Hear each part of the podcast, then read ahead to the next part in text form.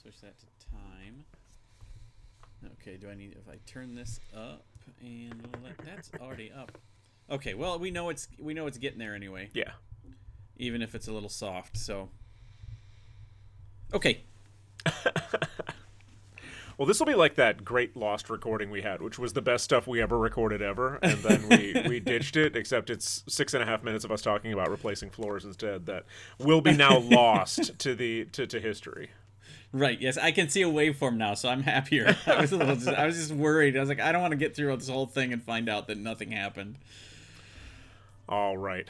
Well, yeah, that would suck. As much as uh, I do love hearing the sound of my own voice, it's it's very important to have more than one at a time in this show. Yeah. Although that might be fun. It's just fill in. uh, just talk to Ben. pretend you're pretend you're Steve for this podcast.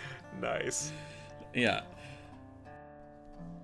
A million years ago, at my very first job, my boss realized that I had some sort of a natural talent and for some reason, a desire to keep working in restaurants. And he took me aside and he said, Randall, you could be really good at this, and you could go far if you could just learn to keep your mouth shut. If you're listening to this, you'll know I took part of that advice. You want to know an irony? I don't know how quickly you want to jump into things. I, it's not an irony. It's a coincidence. It was um, uh, interesting. So I updated the website today. Oh, spiffy. Um, it had been a little while. It actually been longer than I thought. Nice. Yeah, yeah that tracks. So I think it. I think it just has to do with when I update the website. Yeah, could you, be. You have troubles. could be. Yowzer. Yeah, plenty to talk about today, for sure. Kayla and I tried a new restaurant in town. Okay, sweet. Let me let me jump us in and we'll do that. Ladies and gentlemen, welcome back to In the Weeds with Ben Randall. I am Ben Randall. And I'm Stephen Cadwell. I have my and- own theme music, finally! Sorry, that was my daily alarm to check my uh, honey, not pickled, honey fermented garlic and my sauerkraut, which I already did today, so I don't need to worry about that alarm. So sorry. All right, good. I cut you right off there, Steve. Um, what did you try? What new restaurant did you try out? Um, it was a uh, it's uh, one, a Mexican place here in town. Um, and I'm not going to get it right. There's a small, there's a few of them in the area. La Bamba Um, burritos as big as your head. no, you remember that place? they were not lying. Um, Big someone at, burritos. We we went there. We went to see Clue at Western. Um, Kayla and I love to go see. Well, we've seen three. I don't. So we love the movie. Yeah. And we saw that a high school was doing Clue up in like Granville, so we went there. And then they did it at one of the theaters here, and we went and saw it. And then I saw that Western was doing it, and that's the first time I've been back to my alma mater to actually see a show since I was there. You know, doing them. And um. Uh, but And anyway, Tim we were Curry driving, was there. I wish we were driving around campus, and I to- I've told Kayla about it, and we were driving by where um, Video Hits Plus used to be, and Burritos Right. as Big as Your Head used to be, and she mentioned it. Um, and Bimbo's like, Pizza or Bilbo's Pizza. Both of those are still there, though probably not in the same location. But I said, uh, she's like, uh, Burritos as Big as Your Head. I said, no, I think they're gone, but that's okay because I'm still digesting the one I ate in 1996. Yeah. Yeah. Um, so it's it's fine. El Rancho Viejo oh, spiffy.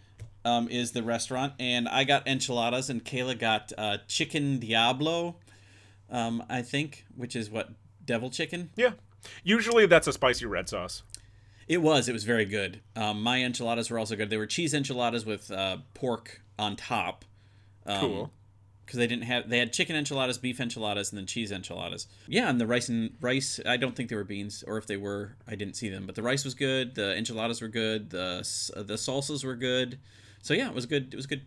Good choice. So uh, we've talked about this in the past about how if you are running a small business, there's no silver bullet, right? Somebody says location, location, location, but that's not true at all anymore.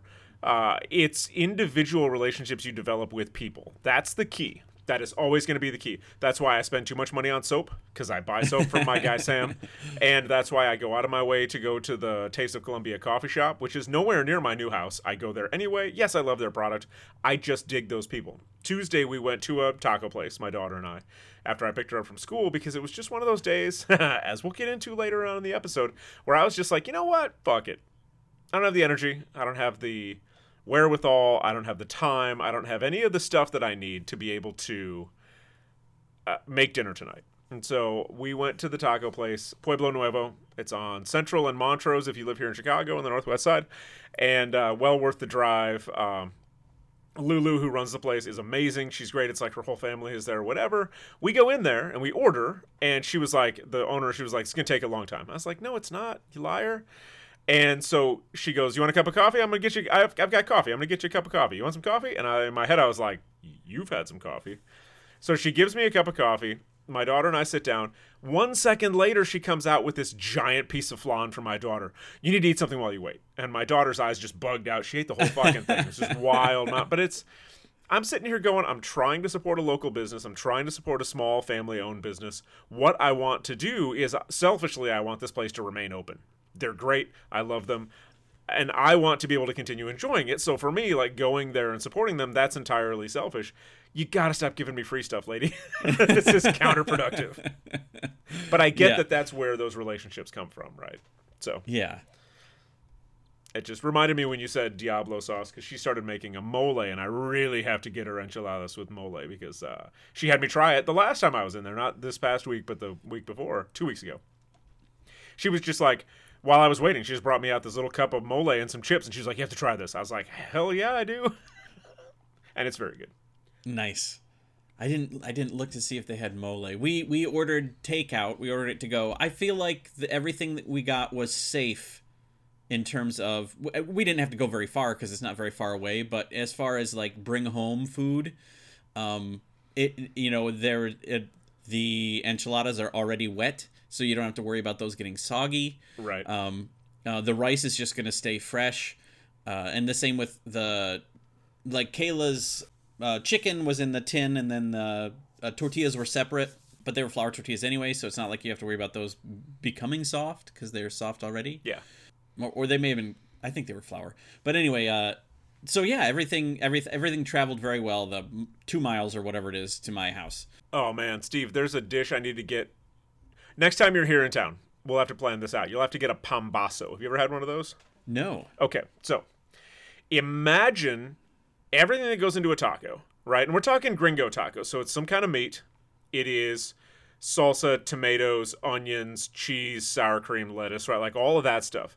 Inside of this very fluffy bread that looks kind of like a really big, um, almost like a Kaiser roll, but without the design on top. Very soft, very big and fluffy. And then they dip it in this oil and they kind of sear it on the flat top, I presume, because it's like almost crispy on the outside. And it's amazing. It's an absolutely amazing sandwich. My son always used to get their quesadillas at Pueblo Nuevo, which steak quesadilla, pretty much what it sounds like, but they do them on corn tortillas.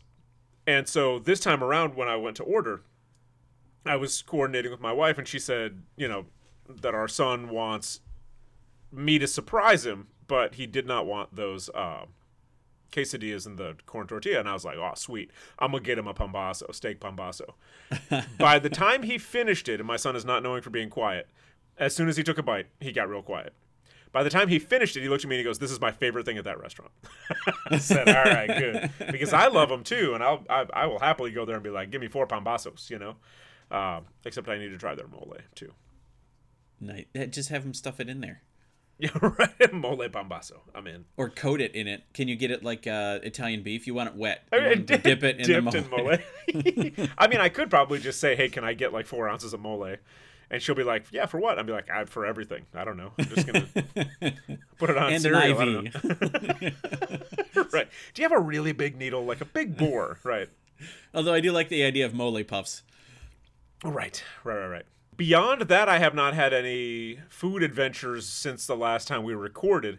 Why don't we talk real quickly about Christmas? Because that shit is coming up fast. It's in a week and a day. Yeah. What does your Christmas? Uh, what do your plans look like? What does a, a, a Steve Cadwell Christmas dinner look like? Like, what are you anticipating for this year?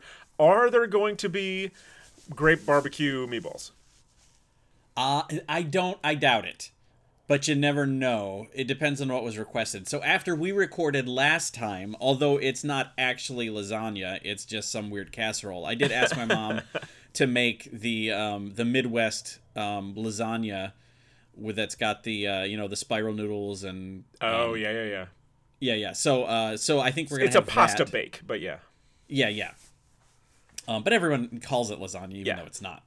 I mean, I technically it could have layers, but you know, it no, it doesn't. There's something extremely similar that my mom called goulash, which bears no resemblance to actual goulash. Not her fault. Yes. Whatever. Uh, but when I encountered real goulash, I was like, "Oh, I don't know what this is." yeah, I think the same thing happened to me. Um, we because we always we called it short noodle spaghetti, or or right. or Darren's favorite because my brother loved it. Um, but th- we also it was the, it was the cheapest version ever because it was elbow macaroni, hamburger, and tomato soup. Yeah. Yeah. Yeah. Yeah. That was uh, and I mean I there's a there's a place in my heart for it still. But um, uh, so I, there's going to be that. I don't know what else there's going to be. We are going to do a ham. So Kayla and I will do something with a ham. you know, uh, Kayla and I will do something with a ham. Uh, Take it out dancing. Go to the yeah. casino.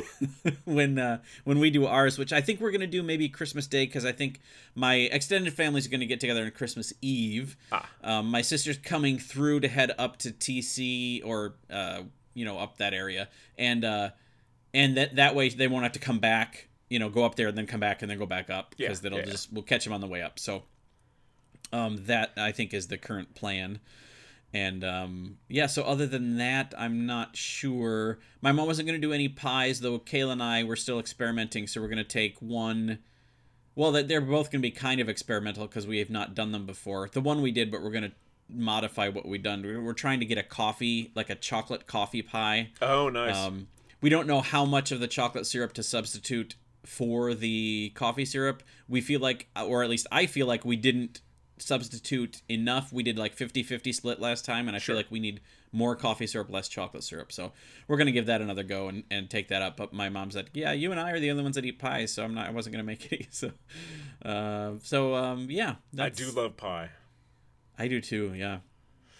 Um, nice, nice. I my mom always does a ham, and I believe so. Uh, to back up, we're gonna stay here in Chicago for Christmas Day, Christmas Eve, Christmas Day, and the next couple of days after that, and we're gonna head up to visit my folks in northern Michigan later on that week. Right, so it broadens our menu choices quite a bit because my mom's going to do a ham for Christmas, but it'll probably just be her and my dad up there. And so, whatever, we'll be able to do whatever we want when we go up there. Uh, I only ask because this is like when you ask somebody how they're doing because you want to tell them how you're doing. Yeah. So, one of the teachers at the school, uh, middle of last week, sidled up to me at lunch and goes, Hey, Chef Ben. Oh, so for context, if this is your first episode, welcome. I run the food service for an all scratch uh, private school food service operation uh, here in Chicago, and it's awesome. So this teacher sidles up to me and goes, Hey, Chef Ben, what are you making for Christmas dinner? And I said, Well, I don't know. Because now I have kids who are at like decision making ages, right? My son's almost 15, my daughter's 11. And it's not so much like you plop food down in front of them and you're like, fucking eat this food, right? We may as well involve them in the process. So I said, I don't know. We talked about traditional Christmas meals and stuff for a minute. And then when I picked my daughter up that day, I said, Hey, got a question for you. What should we have for Christmas dinner? Without skipping a beat, without, I think, even taking a breath, she just went, Duck. And I said, Duck? Oh. to my knowledge, my daughter's never eaten duck. right? And she wants me to roast a whole duck. I'm like, okay, I will try to remember how to roast a duck. So part of my morning tomorrow, which is I'm very glad that we're recording tonight, is I'm going to go to Costco and see if they still sell full ducks. And if so, I'm going to buy one. if they don't, where will you go? It's a couple of meat markets not far from where I am. Okay. And there's also a couple of Whole Foodses. I just don't want to necessarily pay those prices. So if I can find it Yeah. at Costco, I'm way more excited about that. One of the benefits of living in a city Yeah. is not being difficult to find those things. Now, having Um, said that, my son seemed a little, he's too polite for it, but he seemed a little bit not exactly excited about duck. And I'm pretty sure he's had it before, but I don't know if he remembers because the last time we did duck here was a long time ago. So we are going to do meatballs, but I have ground bison in my freezer, so I'm gonna do them Swedish meatball style, like cream sauce, mushrooms, garlic, and uh, egg noodles. So we're gonna have a wild menu this year. We're gonna be Oh, all nice. over the place.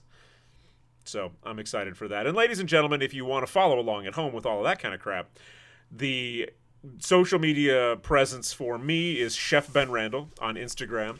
You can find the show at uh, uh, on Facebook if you just look up "In the Weeds with Ben Randall." If you want to be part of this conversation, let's say you do know how. Like, are you a duck expert? You want to give me some some duck roasting tips?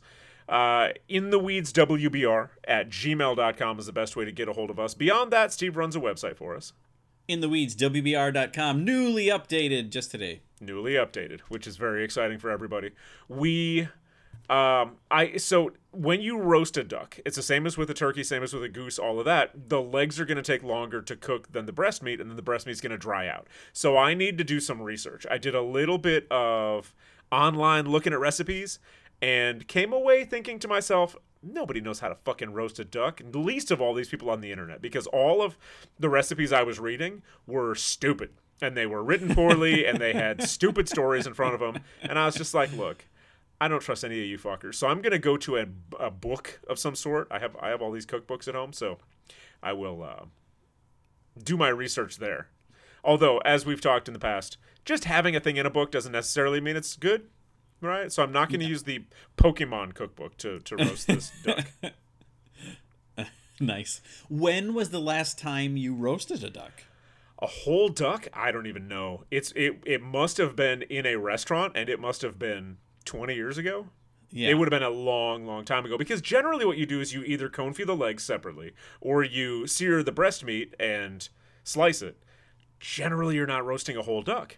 Uh, I've been to those Chinese restaurants where they do like the whole roasted duck dinner thing with all the sides and all that. I've been to a couple of those in the last couple of years, but I wasn't cooking the thing, right? Yeah. So, I was gonna say, yeah, you're you're doing the whole Christmas story, Christmas dinner. yeah. You should have just kept it secret, like they did in the movie. The reaction there is real when they bring that out because uh, they, or or at least, um, I forget the actor's name who played the mother, but she didn't at least uh, know that the head was going to be connected. so that's a genuine response from her. And then when they chop it off and she she jumps and um and all that all that's like the the actor reacting to that sight. So it would have been nice for you to be yes, shh, daughter, keep it a secret though, and I'll just bring this duck out and we'll see what uh, everyone else says when I when it comes out. Well, not to be too much of a nouveau hipster douchebag chef guy, but I might sous vide it. They're narrow enough. A duck is narrow enough that it'll fit in one of those vacuum sealer bags. I have all the apparatus. I have a Cambro. I've got the sous vide wand. I've got the whole deal. So what I might do, just to make sure that I'm not going to have like that um, Christmas vacation where they cut into the turkey and it's just dust on the inside, to make sure I'm not Yeah. going to be serving duck dust. I may sous vide the thing, and that might actually be the best way to go. But I, the recipes that I trust actually come from people who make equipment like that, right? So like all of the ANOVA recipes, they have exhaustively tested that shit. Because if I make a recipe with my sous vide wand that came from their book or their website and it doesn't work, I'm gonna double blame them. You know, they don't want that. Yeah, right. So if they've got a recipe for a uh, Christmas duck, then I may I may use that. nice. Bec- Uh, the other thing is that like man, if I could cook a thing for like 48 hours, but I don't have to worry about it, and then I throw it in the oven for 20 minutes, yeah, I'm gonna do that. That'll be great. Yeah.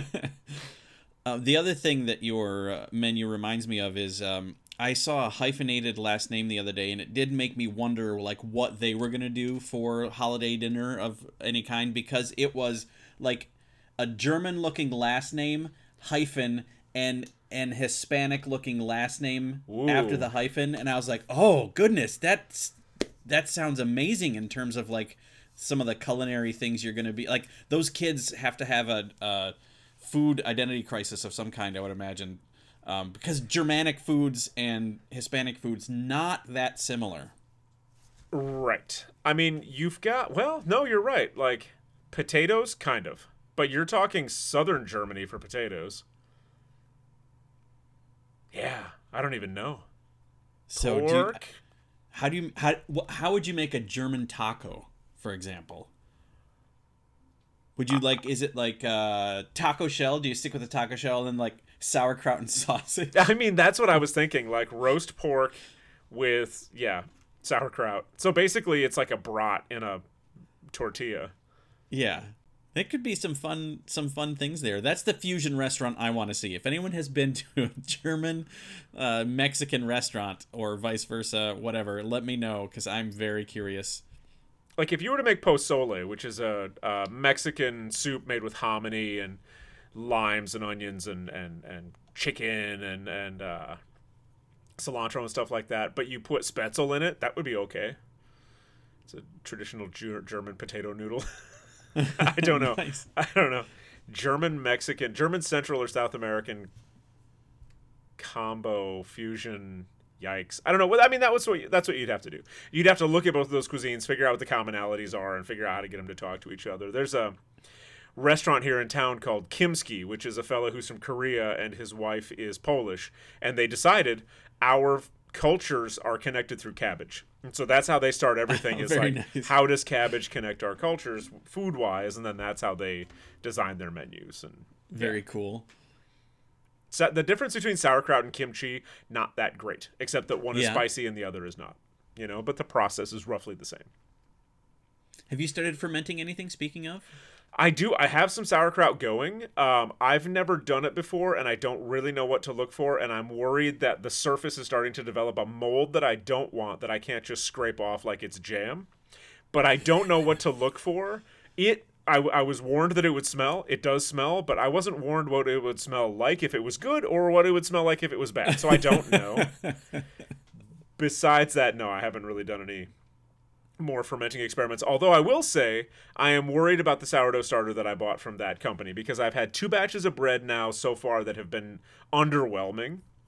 And I worry so I either the starter itself just needs more time to strengthen or it does not dig the cold because it's fairly chilly in Chicago right now. Could be both, so we'll see. But I did have to throw away two entire loaves of bread today because they were just garbage. And I just said, fuck it. And I made regular, you know, like bread made out of yeast today because I just needed to have a success. I needed a win. And so I made that. but I, uh, you know, fed the starter. I'm leaving it out. I want to see if it gets bubbly and fabulous. And if it does, then I'm not going to worry about it. But if it doesn't, then I have a problem. So we'll see. Gotcha. Did you uh the did the chickens like the hubcaps? You know what I did? I didn't throw them away. I have them in my dehydrator right now. I diced them up. I'm going to grind them for breadcrumbs. Oh, okay, okay, all right, that's fair. Yeah, but throwing them to the chickens, that that has happened. Yeah. Um, have you been keeping it in the keeping it in the fridge? Yeah. And so I just wonder like there's no way I killed it. The starter, I think it just is too young. I think it just needs to process, it needs to get stronger. The uh, volume of that culture needs to to just increase. Gotcha. Yeah. Meanwhile, I've started a second starter just on my own, made out of a flour called Kernza, which is a, a perennial wheat that was, I think it was developed or or it's ancient. It's one of the two. And so it's being a perennial, you wouldn't have to replant it every year, and so it is sort of a an economic disruptor to like your Monsantos who have corn like seed corn that you have to buy from them every year, like you're on a fucking subscription service to be a farmer. Kernza, you plant it once and it's just like, well, guess what? You're gonna have Kernza every year, just like you would with any other grass, right? Uh, and so, because it's an organic product and because it's relatively freshly milled, I took that, I put a little bit of rye flour in it as well, and I just mixed some water uh, with that, put a coffee filter on it, put a rubber band around it, and I'm going to leave it till it gets bubbly. Nice. And then I'll have two, I guess. I don't know. If if I need to start taking a break with sourdough over the winter because my house is too cold, that's fine. That I can always make country loaves with commercially available yeast and just do that, and that's fine. That's Yeah, not yeah. nobody's going to complain about that here in my house. Maybe your starter wants a little bit of the what's floating on the top of your sauerkraut. it could be, could be. I could be making a really boozy sauerkraut too. I don't know. oh, oh. Yeah, yeah, yeah. yeah. Um, speaking of uh, things happening that people don't want to have happen, do you want to talk about the continued uh, cantaloupe outbreak that's yeah, going on? holy cow! The yeah, two of those since we last spoke, I believe that Yeah. uh, you sent me maybe three, but at least two. So I'm just going to go with the most recent article because it just gets worse and worse. So again, the, ladies and gentlemen, if you're not subscribed to food safety news, you're probably in a better emotional place than I am because it really is it's doom scrolling except it comes right to your email where there are these helpful, fabulous people at Food Safety News who will send you the worst shit you've ever heard about food every single day, right to your email, right? so this article is from yesterday. More than 300 sick in cantaloupe outbreak. Mexico closes implicated cantaloupe operation. So, once again, this is our favorite journalist, Coral Beach, who I still don't know if that's a real person or if this is an amalgam of all the people who work for Food Safety News. I don't know. Uh, once again, Coral, if you are a real person, we're not mocking your name. We find it fascinating, and your parents did that shit to you on purpose. or you did that to yourself or your AI. We don't know. Yeah. so, more patients, this is to quote from the article, more patients have been identified in the salmonella outbreak traced to cantaloupe. The outbreak is now spread across 42 states. Mexican officials have closed the implicated cantaloupe operation. Right? So here's the stats on this, Steve. The short story is cantaloupe will get you sick.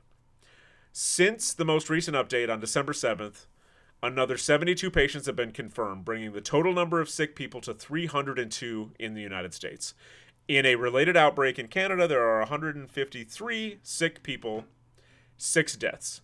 Four have died in the States so far. We have 10 deaths associated with this cantaloupe salmonella outbreak. Yeah. And this has only been going on since the end of October. Right. So, the news as it is Mexico's government said Friday it temporarily closed a cantaloupe processing plant while investigating the source of salmonella contamination, according to Thomson Reuters News Service. So, here's the tricky part with that, Steve you've got all of these farms growing cantaloupe. They're all going to a processing center. The processing center has now been implicated in inoculating these cantaloupes with salmonella that then get shipped out, right? Where did that salmonella originally come from? That's the problematic question here because let's say let's say there's 20 farms going to this one processing plant, right? One of them was using water for fertilization or for irrigation that was contaminated with salmonella. That salmonella now lives at that processing plant, and anything that comes out of it, no matter what farm it came from, has been exposed to this salmonella. So closing the processing plant is a good first step, but until they figure out what farm it is, those farms are just going to go to a different processing plant because the cantaloupe still needs to get processed. And I, chances are good we're going to see another processing plant that's going to have the same issue because wherever the salmonella is coming from, it's going to go to that next processing plant, and so on. How how does salmonella contaminate uh, cantaloupe? Because if it was E. coli, it would have been from fertilizer, probably, right? Well, you could not in well, I don't know if you could in the states. I'm pretty sure in the states you cannot use chicken products, either manure or dead animals, as fertilizer. I don't know what the regulations are in Mexico, but it could be as simple as one of these farms, their irrigation source is downstream from a chicken farm. Could be as simple as that. Okay. I also have seen, although I'm I'm certainly not making any accusations, I have seen that because of a lack of infrastructure in certain parts of Mexico, certain parts of the American South, rather than having those big like arches on wheels that that roll across a field to do irrigation, you'll have trucks that will back up to a stream or a pipe of some sort or some sort of a water source and will load up and then drive to the fields and drive along really slowly and irrigate sure. that way. How do you regulate where those trucks are filling up? How do you know where those trucks are filling up? So that's now, that's going to be the tricky part. Is cantaloupe? I mean, I know you don't eat the rind, so is there no need to wash it? Would washing get the salmonella off? Not necessarily my company uses an antimicrobial fruit and vegetable wash, which is food safe and it's ingestion safe. Like you can eat this stuff if you want to. That we clean all of our fruit in. So that's hand fruit like apples and oranges, that's watermelon, that's pineapple, cantaloupe, whatever. We give it a bath in that stuff first. Although my company has now just said we're not buying cantaloupe anymore. We're we're told not to buy cantaloupe at all until further notice. Notice. We don't use it on lettuce necessarily, but we don't wash a lot of lettuce at my shop at least because the mixed greens that we get come in pre-washed, and if you wash them and spin them, you're gonna just get mush out of it at the end, right? Yeah, We'll yeah. wash hardier lettuces like romaine, but we're also not chopping a lot of romaine at my shop. It just happens to be the way I wrote the menu. Anything that gets peeled by the client, so like bananas, we don't generally wash those either. Sure. But just water, nah, water's not going to do it. Right. Right. Yeah. Madness. Yeah. Um, so I would say once again, the meme that came out years ago when there was all of that huge romaine recall that showed a pound of bacon that said bacon never been recalled for health reasons, uh, but romaine will kill you. That now is still true and applies to cantaloupe. Yeah. Bacon is at least getting you sick healthier than cantaloupe. Yeah. When in those eating cantaloupe are thinking that they're eating healthier, you know, on some level, which is true. But yeah, if it's if it's uh, contaminated, not so much. And that's really not a one to one comparison because nobody eats raw bacon. And that is truly the danger of something like this. This is what is considered an RTE product, ready to eat, right? You're not cooking your cantaloupe for any reason, right? Nobody cooks cantaloupe. Even those people who are like, oh, I grill everything. I grill watermelon. I grill romaine for Caesar salad. Fuck off. You're making it terrible. You're an awful person. There's no reason to do that. Anything that's got the water content of a melon or of a lettuce, don't grill that shit. What's wrong with you? Even those people are not grilling cantaloupe, right? And so you're not cooking it. So if it does have salmonella on it, you are going to get sick. There's no question about it. You you can't speak to the virtues of smoky cantaloupe. I don't know anybody who smokes cantaloupe. I don't know that that would bother me as much as grilling cantaloupe. Yeah, it's still not legal in Michigan. Cannabis Yeah. is, but not not cantaloupe. Right, right, right. So it's again like we have become so uh, convenience obsessed. Yes, it's difficult to eat an entire cantaloupe. Let's say you live by yourself. You're not going to eat a whole cantaloupe. That's crazy talk, right? And getting a container of diced up cantaloupe, if you are somebody who likes that sort of thing, then that's probably a great way to have it be convenient for you, have it not go to waste, all of that kind of stuff in one tiny package. Great. However, the price you pay for that convenience is that it costs more per pound when you get it because someone did have to process it, and maybe it's got life threatening salmonella in it. Yeah. Because you do not know. It's three steps before it gets to you of somebody washing it, peeling it, cutting it, four steps, putting it into the container. You don't know that they're doing all those steps right. You're just hoping. And these were sold. Uh, I guess it depends on the store. Looking at this, it's for Aldi because there are some that were sold at Aldi, and they're t- uh, between October 27th and October 31st. But one of the things they're afraid of is that people that if they did, you know, get a lot, that they froze some of it because you can freeze it and um, to use in smoothies or whatever, and that they they still ha- might have some in their freezer. So if you've got cantaloupe, just throw it away. Be safe. Yeah. Throw it away. Get some after this is over and um, figure it out then. Uh, some were sold as late as November, mid November, it looks like. Yeah. Um, so, yeah, if you've got cantaloupe that you've been hanging on to, it's not going to appreciate in value. Get rid of it. right. And up to and including, you know, this is a recall that's associated with Walmart blends, right? So melon Yeah. trio, melon mix, fruit blend, fruit bowl, and the really scary thing, the really really scary thing for me is this is the kind of shit you serve to kids. Yeah. Right? Everybody in the world, that's a lie.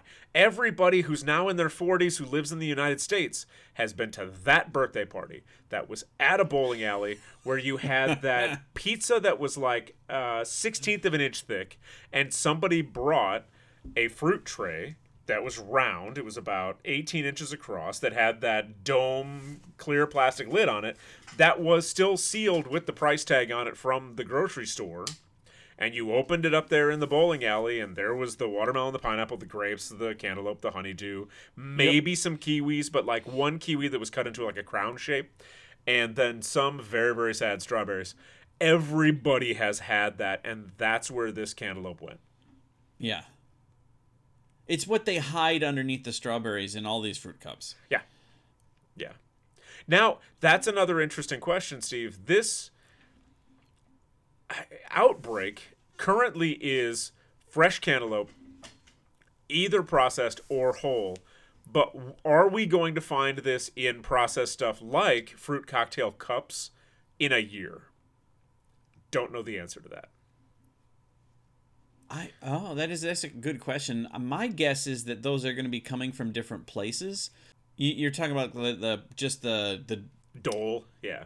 Yeah yeah that you pick up that no refrigeration right. You're Yeah. just picking them off the shelf. Do they have any that have melon like that in them? I don't know because I hate those things so bad. Even when I was a kid, I hated those things so bad. The pears in there were always so mealy, and it just drove me fucking nuts. Yeah. You're right. I want to say you're right that it was always like pears, peaches, and grapes in something Yeah, like that's- that. Maybe yes. maraschino cherries if you were lucky, Yeah. In the fruit cocktail, right? Yeah, that's what I think. But um, and mandarin oranges. Yeah, yes. Uh, so I don't know. I don't know if they've uh, unless someone unless they're like shaving or or forming the cantaloupe into the shape of peach slices to uh and soaking it in that syrup just to make Right, it right. seem like a peach. Seems like a peach. So, ladies and gentlemen, the real concern here, and the real like, I just want you to all be aware stuff like this is going on constantly, and it's usually very, very localized, right? They'll find out what farm it was, they'll find out what meat packer or processing facility or what farm, field, animal, right? Like, it, they can get really granular with this kind of thing, and it's happening all the time. There will be recalls of, of stuff constantly, and I know about them because my produce guy will tell me about them, my home office will tell me about them unless you're signed up for one of these email services, you're probably not going to hear about it until it gets to the point where Canadians are dead because of this, right? Americans have died because of this. We have hundreds and hundreds of people who are in the hospital. And yeah, in a broad sense, that may not seem like a lot, but it's a lot. This is a lot of people for something like this. Yeah. Yeah, and a it's such a wide range of people too. So So if you have the wherewithal, if you have the time, if you have the energy, it's always better to minimize the amount of steps that have the amount of the amount of hands hand zipping on your food before you get your food, right? So if you can buy whole fruit, whole vegetables, whole uh, not whole animals necessarily, but like that sort of thing and do that work yourself at home, you're always going to be a couple of steps safer people make mistakes. Obviously, no part of this is intentional on anybody's part. Right, right, right. Nobody wants to poison cantaloupes, right? But it's happening, and it's happening over and over and over again. And you can keep yourself safer by doing that work at home. I don't. Can you grow cantaloupes in? Oh, yeah. our climate. Yeah. So yeah, that's another uh, another way to go. Yeah, we had volunteer watermelons this year, which were not good. I don't know why they were not good. They were small and hard and kind of uh, I don't know what the problem with those things was, but I think we had I think we have the wrong soil in two of our boxes. And Uh. things that grew in those boxes were just kind of weird. But we have grown. We've grown cantaloupes. We've grown, like I said, lots of cucumbers, which is roughly the same family. Yeah, you can grow all kind of stuff. Nice. I mean, that then you can't get it in the middle of winter unless you freeze it. Grow a bunch and freeze them. That's that's your uh, solution. Yuck. Speaking of yuck, I need to update about my Monday Oh, okay. because I'm I am Right. continuing to encourage you to do your due diligence and get screened because uh, early detection is the best form of prevention. So I was just what reminded me of it actually was looking at some of the symptoms of salmonella poisoning, which would be abdominal pains, etc., etc. But yeah, so my colonoscopy was Monday. Okay. And I will say this: the the prep was not nearly as bad as I was expecting and I was expecting it to be, you know, be fine. We had, like, I had like books in the bathroom and uh, all kinds of stuff, thinking that I was gonna have to camp out in there. And uh, I haven't done the liquid that you drink. I took the pills, Ah. but it was it was a cakewalk. It really was. I mean, it was kind of annoying just because there's a period of time where you need to stay near the bathroom, Sure. but I was never not in control Huh, okay. you know so uh, there's that the the weirdest part um or- or the the part i would say is more rough that you never hear so much about is the after afterward Uh, my first time doing the anesthetic uh, with the roofie, so you don't remember. And uh, so that I remember things going blurry as I'm talking to the anesthesiologist. Nice. And the next thing I know, I'm in the room. So um, You did not No. wake up mid rib. no, no, not at all. So that part was easy peasy. Um, the thing that's kind of obnoxious is, and I don't even know if she told me this until afterward, or no, it was maybe right before they were going to wheel me back. So she's like, so yeah, so uh, you know, your large intestine, your colon, they come compact, flat. So they're gonna pump you full of gas so they can do that. So yeah, so I was a Macy's Day Parade balloon there for a while, um, as they were, and they she said, you know, they're gonna get most of that out of you or a lot of that out of you, but uh, we're gonna keep you here until you can pass some gas, and then then we'll send you home. Ben, some of the longest farts I have ever ever had in my entire life. I mean, I only got a little bit out there, but I was like, let's get home. And then I came home because I don't know if your mom ever, um, speaking of Midwest moms, but when you're a kid and you're like, my tummy hurts, it's like, put your head on the floor, put your butt in the air. Yes. So that's all I wanted to do. And I was like, I'm not going to do this in the hospital. And I get home and I swear I passed gas for probably 30 seconds straight. And that wasn't getting all of it out. So that the most uncomfortable part of the whole situation was having a gut full of air um, that you're waiting to get out, you know, that day. So, and all in all, I mean, not. And I think it would have been worse had I not had my Papa John's and my Helen's Hot Chicken experiences. Sure, sure. But uh, you know, those were much worse than than any of this. Um, so, it, and if anyone is hesitant to do this, it it was real, or at least where I was, modesty. Like they went out of the room. I did have to put on the thing open in the back, obviously, because that's where they need access to. But then Right. I just rolled over on my side when I got to the to the place, and then that's it. So, yeah. Um, so now, after the prep diet before your colonoscopy, what is the food that you were craving? Like, what was your first post colonoscopy meal? And and did know- it did it scratch the itch? we I- I- th- that the not eating for the day going just the liquid diet was also much easier than i anticipated because i thought i was just going to be ravenous Ah. and it wasn't true we got some weird jellos i got some um lime jello because you can't have red or purple or blue jellos all the good ones because there is good jello. Um but uh so we had some lime and uh some off-brand pineapple flavored jello which were you know they were okay they weren't bad but between that and like ginger ale and and sprite and we kept it pretty um I think there's even more that you I could have had. Oh, I had some chicken broth. The thing that I really did not want to see afterward was a glass of water because you have to drink so much water with the pills, and I was just like, I, do, I don't don't even. Yeah. I know I need to stay hydrated after this. You know, I need to drink some stuff, but I cannot drink some water um, right now. I think it was just like some um, like a uh, maybe it was even just a peanut butter and jelly sandwich initially because I didn't want to shock my system knowing how empty it was. Um, Right. So you're not going right for the mole. Right, yes, exactly. And so, yeah, we just kind of eased back into it. And, and I don't think I was really even craving anything. So, yeah, it was kind of boring. Right on. well, the last thing you want to have is an exciting colonoscopy. I'm sure. Yeah, yes, agreed. Like agreed. they My found joke, a whole cantaloupe up there, you know. yeah, r- yeah. I mean, no one. This is how they're getting contaminated. Um, my joke the other day was, yeah, the the biggest concern is I don't know where to hang the pictures. Um, Right. Right. so, you know, up the staircase, I think is the progression that, Oh, that would would serve best. And I also thought, remember way back when we were talking about the chocolates that that, that company that will make your yeah. chocolate buttholes. Yeah. I actually I have a picture now of my anus. So uh, I think probably from the inside, not the outside. I was gonna But say, like, how do you not hang those pictures just inside the back door to your house? Yeah. Like, that's the perfect spot. Behind the toilet. yeah. Wild. Back door is the back door would be would be great. Yes. Wow. Well, in a decade, I'll be able to share that experience as well. Yeah. But it's not, I mean, at least for me, not nearly as bad as. I mean, I wasn't antici- anticipating it being horrible, but um, it really wasn't that bad, y'all. So uh, don't nothing to be afraid of. So if you if your doctor's telling you need to do it, go go do it. Yeah, we're not we're not big on health conscious stuff on this show, but Steve's not wrong. Like I am that guy. I am that big tough guy, chef guy, fellow who like I just don't go to the doctor, and uh, when I do, I have a bad experience because I'm bringing that with me. Steve's the voice of reason on this one. Go go get yourself checked out. And I, I haven't. I'm not really concerned about colon cancer. I guess an uncle of mine may have had it, but it, I don't think it really runs in the family. But both my grand, I think both my grand uh, fathers and my dad had prostate cancer. Ah.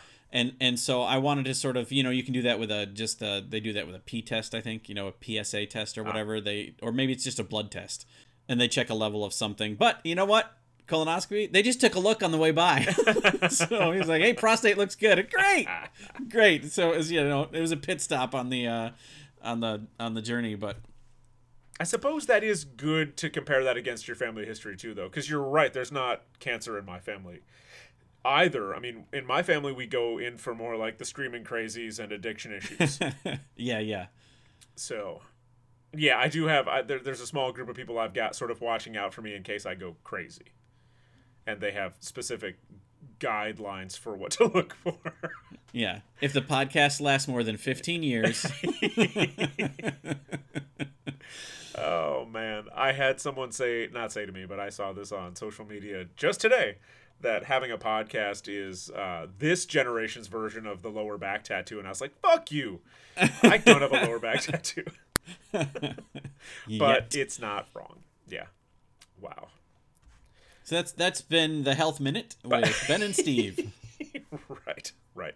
I mean, beyond that, like, we're doing okay for being in our very early 40s. I feel like neither one of us is on heavy prescribed medications or, or you know, yeah uh, you're not on like blood pressure medication or anything. nope It's it's wild, ladies and gentlemen. If you are a chef, if you're working in the restaurant industry, if you're a server, like you're all around your feet all day too. Every one of us has some sort of a like it's like that um, Far Side where there's all the old guys sitting out on the front porch and they can tell the weather because of their Yep. trick knees and whatever. We all have something like that. Like I've got a bum left foot. Everybody's got something. I'm finding out that it's probably genetics. It's probably my inherited toughness from both sides of my parents' family. Um, that I don't have chronic things that need to be treated with medications, right? Like, yes, I'm sort of battered, right? Like, I'm just sort of worn out. It's like Indiana Jones says, you know, it's not the years, it's the miles, but like, I'm okay. Like, I don't have high blood pressure, I don't have hypertension, I don't have any of these other things. Whereas the amount of stress you put on your body working in the restaurant industry exacerbates whatever those problems would have been. So, let's say you would have you know had some sort of a, a, a an issue that required a surgery or a medication or something when you're 70 that shit hits you when you're 35 if you're in the industry just because you're sprinting toward it just ruining your body the whole way so i'm very lucky that that i like all of my creakiness is just use it's not that there's actually something wrong which is great I mean, uh, most kitchens are made of the most unforgiving materials. yeah exactly let me stand on concrete for 15 hours a day for 30 years let me just do that yeah, yeah. And I mean, do the shoes that uh, the cook shoes or whatever they call when they come around trying to sell you shoes are those like in any way good? here's the problem. So, yes and no, right? So, I'm not allowed to wear clogs anymore because of the what is it called? The thing that's wrong with my foot. I don't recall what it's called anymore. Basically, there's no muscle underneath one of my toes. So it's just like bone and then nerves and then skin underneath the underneath one of my toes, right on my left foot. It's got a name. Metatarsalgia You named your toes? yeah. Underneath Phil, there's this thing called metatarsalgia, and it's it's awful. Like it it for a minute when it was at its worst, I could not stand on. I couldn't put any weight on that foot for days. Right, and that's not how my job works. And so it was get out of clogs and get into a work boot. Get this particular insole. Clogs for me fix my back and shoulders, ruin my knees and my feet. Uh, Work boots, great for my knees and my feet, but murder on my lower back. No real issue with my shoulders, right? So like I don't know what the perfect shoe is, ladies and gentlemen, if you're working in the industry and you have a the perfect shoe, I am all fucking ears. because I don't have it. I don't have the perfect shoe right now. I'm in a steel-toed work boot, which makes me taller. Don't get me wrong. I like that part, but it is uh, constrictive because I'm a I'm a really tight lacer of all my shoes, and my feet get real damp in there. But my feet are happy. My knees are happy, which is great. When my feet and knees are happy, I'm happy. Lower back, a little cranky. But when I wear clogs, back is real happy, feet wrecked, just absolutely wrecked. Same thing with my knees. So I don't know, like pick your poison. Yeah, I feel like like the selling point for most of those, or at least like the brochures I've seen hanging in the um, break room or whatever, always be like non-slip. These are non-slip. It's like, oh yeah, how are those for your back? Well, you're not going to hurt your back by slipping. exactly. You won't land on your back. Yeah, like that's the that's the concern with those is because yes, it's a slippery. The the floors are super hard and they get very slippery yeah. if it's you know if humidity reaches above zero percent. um, so you want non-slip uh, shoes um, so that you're not slipping and falling and dropping hot, heavy, sharp things on yourself. Yes. And now my company is amazing, and I've talked about this before, but we do head to toe uniforms, right? So like my work boots that I have right now come from a company called Shoes for Crews. I've loved Shoes for Crews for years, but they stopped making their fucking clog, which I guess wouldn't affect me now, but like I'm in a work boot that comes from uh, SFC, and it's okay, I guess. Um, but I wish they had their clog back. I don't know why they stopped making them because it's what all of us want to fucking wear.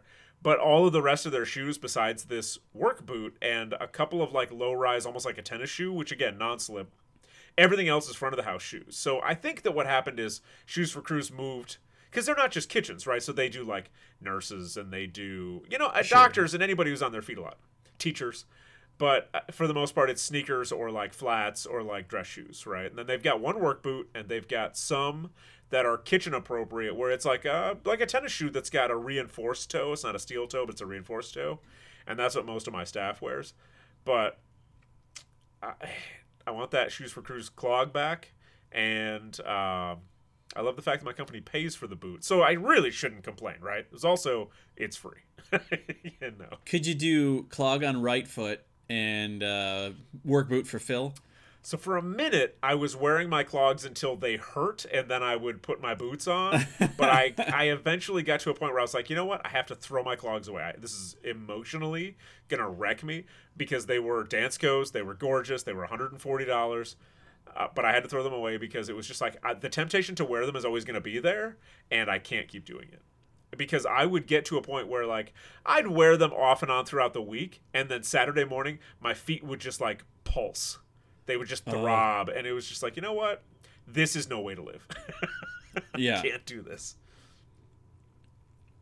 Ugh. Because working in the restaurant industry will destroy you in any way that it can, right? That's emotionally, that's physically, that's financially. Any way it can do it, it'll get you. Yeah, uh, just a small trigger warning. But I think that the uh, solution to this would be just to carpet the kitchen. Oh God. so, I saw an illustration a while back. I have never used any of these AI programs where it's like I asked an AI to put Harry Potter characters into Star Wars, and then it puts out these things. Right. That one, by the way, was actually fucking awesome. Um, I did see one where it was something like farm to table, except they just kept on telling the AI more farm, more table, more farm, more table, and reiterating it a bunch of times. And there was one image of a chef or a cook or a group of cooks, I forget now, in a kitchen working. Stainless steel tables, hood vent, you know, wood fired grill, stove, dishwasher, all of that stuff but it was dirt and grass that they were standing on. And I looked at that and my feet went, oh, give me some of that shit. because, no joke, aside from the fact that it's like you could never inspect a place like that, that would be amazing. Give me a live grass kitchen. Fuck yes.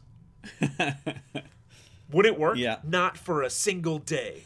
But just the idea of that. Are you fucking kidding me? Yeah.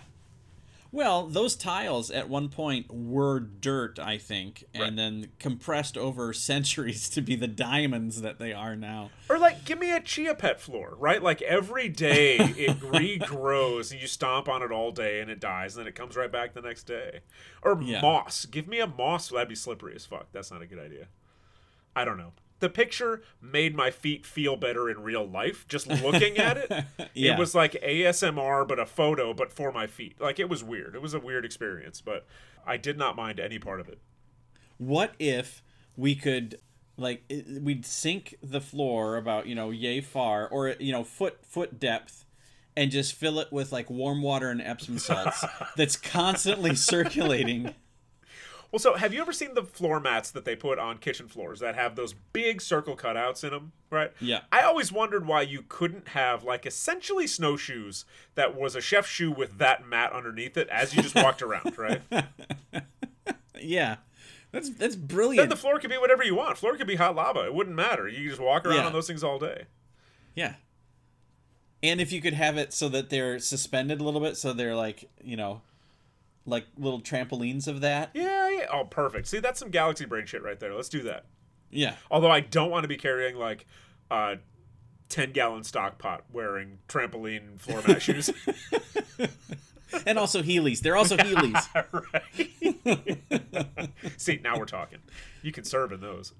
They're like the very end of Ratatouille, you'd be roller skating all around. yeah fastest kitchen staff ever right. Wow. Yeah, it's it's things like that, right? It's talking about my feet that makes me go, I don't want to open a restaurant.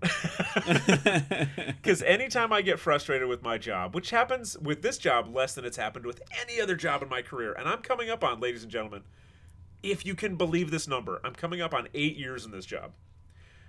I'm frustrated with this job less than any other job I've ever had. But when I do come up against frustrations, I fantasize about opening my own place, and then my feet go, fuck you, we're not doing that. And I'm like, yeah, it's probably a bad idea. Well, now, if you opened it, that doesn't necessarily mean you'd have to be in the kitchen every day, right? You Yeah, could but- take care of all the other stuff that gives people me. high blood blood pressure. Yeah, you know me though. I would be there Yeah. all the time.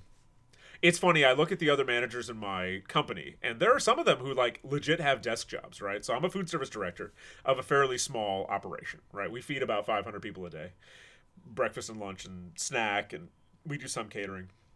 My job as executive chef slash food service director saves money for the company because they're only putting one person in that dual role essentially.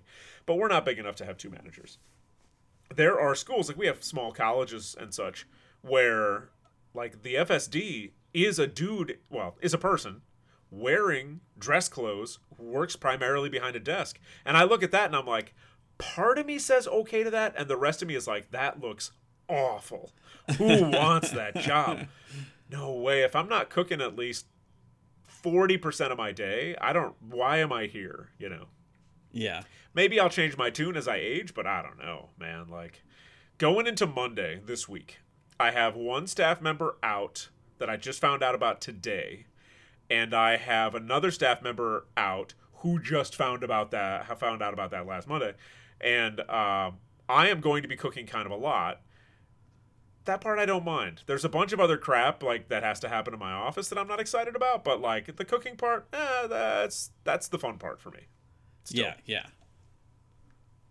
Yeah. I have to make gluten free falafel on Monday. That actually kind of sounds fun. you know? Oh, nice. Yeah. So you want to transition over into employment woes and then and then Uh, wrap y- up? Sure. Oh man, Steve, you try to be a nice boss, you know what I'm saying? How old are we? We're in our early Enough. 40s. Yeah. so as an adult in charge of other adults you have this naive expectation that you set the expectations you're like hey employee here's exactly what your job is and then the employee is like okay and then you're like hey employee here's when your job needs to happen and the employee is like okay and you're like and here's how much i'm going to pay you for those two things to happen you show up when your shift is supposed to happen and you do the job that you're supposed to do and the employee is like, okay, cool. And then they don't do those things. And you're like, okay, I thought we were all adults here. We all speak roughly the same language. So you take that employee aside and you're like, hey, you know how you're late every day? Don't do that. Because you signed a code of conduct, you signed an employee agreement, you said that you would be here on your scheduled time for your scheduled shifts. And by the way, everybody works the same shift every day. It never changes.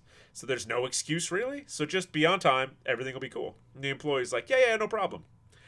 And that employee is on time for like three or four days. And then, it's a Thursday, Friday, Saturday. So then by like the next Wednesday, that employee's late again. So you're like, well, we have to do this official style because that's the company I work for. So you do what is called a constructive counseling with that employee, which is the nice way of saying you're being written up because I fucking told you to be on time and then you Right. didn't show up on time again. And you do that on a Thursday, and the employee, you say to the employee, here's your write up. Told you to be on time. You were not on time. You texted me 20 minutes before your shift was supposed to start to say that you would be exactly one hour late, which is weird and suspicious anyway. And then you were more than an hour late. Here's your write up. I need you to sign this copy. This copy is for you. Do you have any questions? And the employee snatches their copy out of your hand and walks away and doesn't talk to you for the rest of the day. Great. Then that employee works all the next day, showing up exactly on time, and you can see that employee waiting in the parking lot to show up exactly on time. and then on uh, the following Monday, that employee texts you that they cannot work and they need the day off. And so you fire that employee, and that employee is very confused. Like, we're all adults, right, ladies and gentlemen? For fuck's sake, we're all adults. Uh, how many chances can you give somebody? That's the question, Steve. Yeah. Now, am I a stickler about people being on time? Yeah, kinda.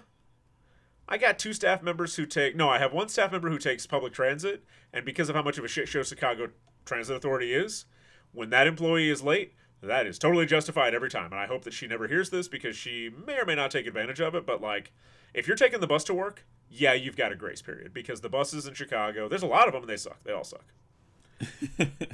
Every one of my staff who drives, they're roughly on time every day, so I'm not really worried about it. If it is that you are late a lot, that's not a deal breaker. We should be able to have a conversation like adults where I say, you know your schedule, just be on time, everything will be cool. And then you be on time and then everything's cool, right? However, if you are already an employee who can't take direction from my sous chef, who is told to do specific things and you do different things anyway, who I go out of my way to make a process form for you because you're having trouble getting the product that you need for a Thursday because you're not telling me about it until Wednesday.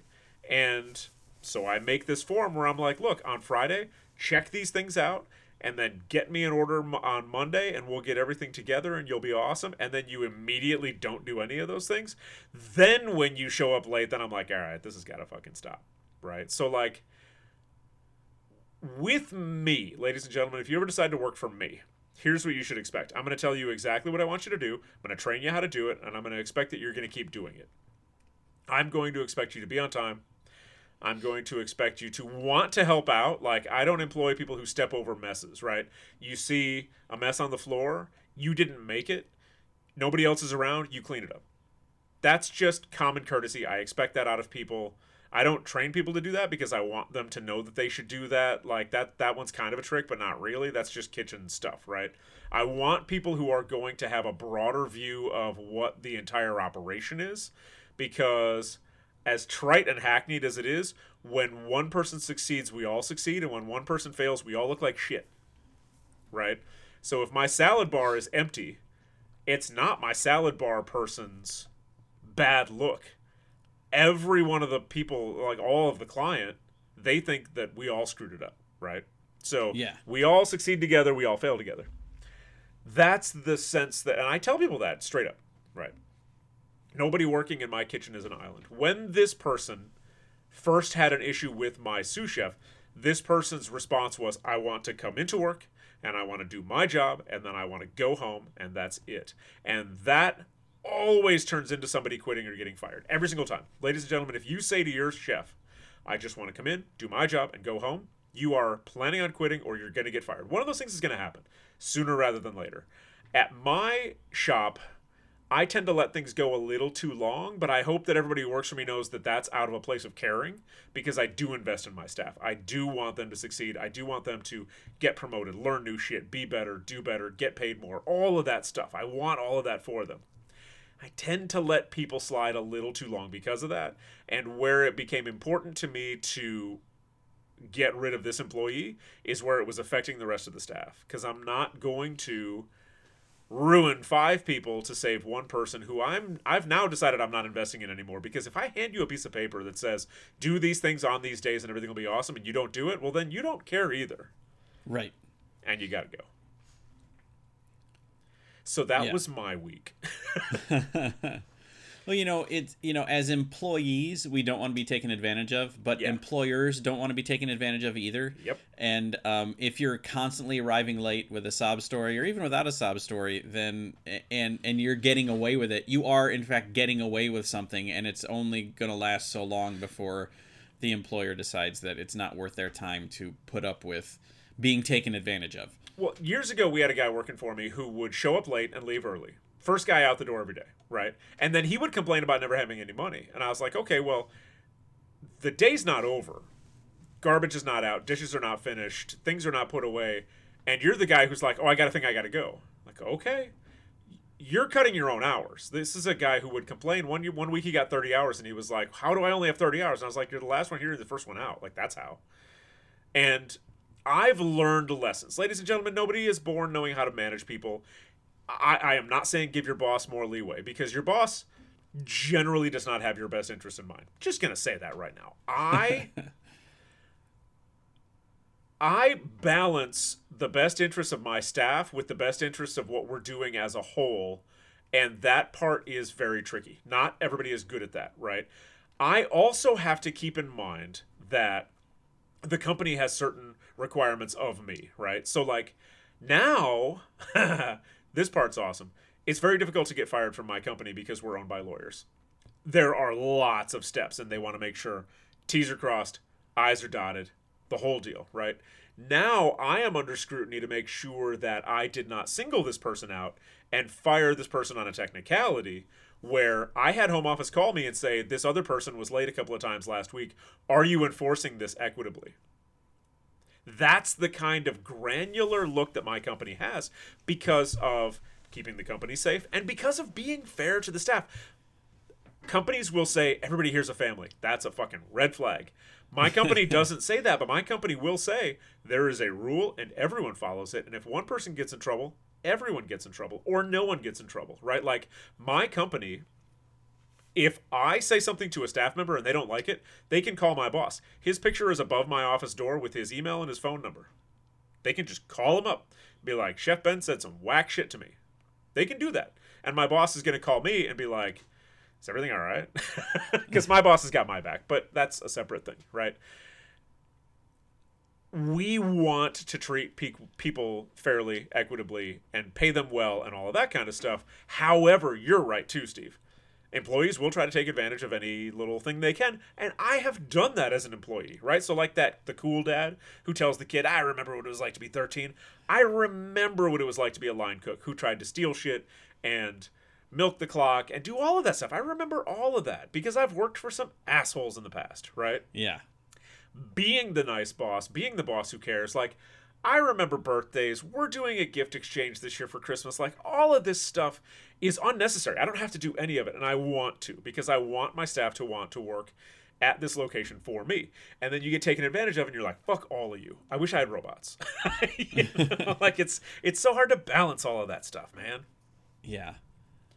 And I mean, I think there's the distinction. A good distinction, though, is like working for uh, an asshole is is different than Yeah. working for you know not an asshole. Um, but also, I, I feel like maybe they were trying to quiet quit, and you can't do that in a kitchen. No. There's there's zero possibility of that, right? There's no way you can do that. Yeah, so I am certain that this person was so I the issue between this person and my sous chef happened the very beginning of November, right? And by the time it came to a head and we had a sit down meeting that this person tried to refuse to go to, and I said, Oh, no, no, now I'm speaking as your boss. You will come to this meeting, or you can leave right now. I said, There are two choices. You can sit down and have this meeting where we talk like adults, or you can get the fuck out. I didn't say it quite like that. And this person agreed to that meeting. After that, this person took the next two days off, and then we went on Thanksgiving break, and I thought, We're not going to see this person again. They came back, whatever, right? So, what I want is I want the rest of my staff to see this was measured and this was reasonable and this was handled by the book where there were talks there were discussions there were write-ups then this person got fired.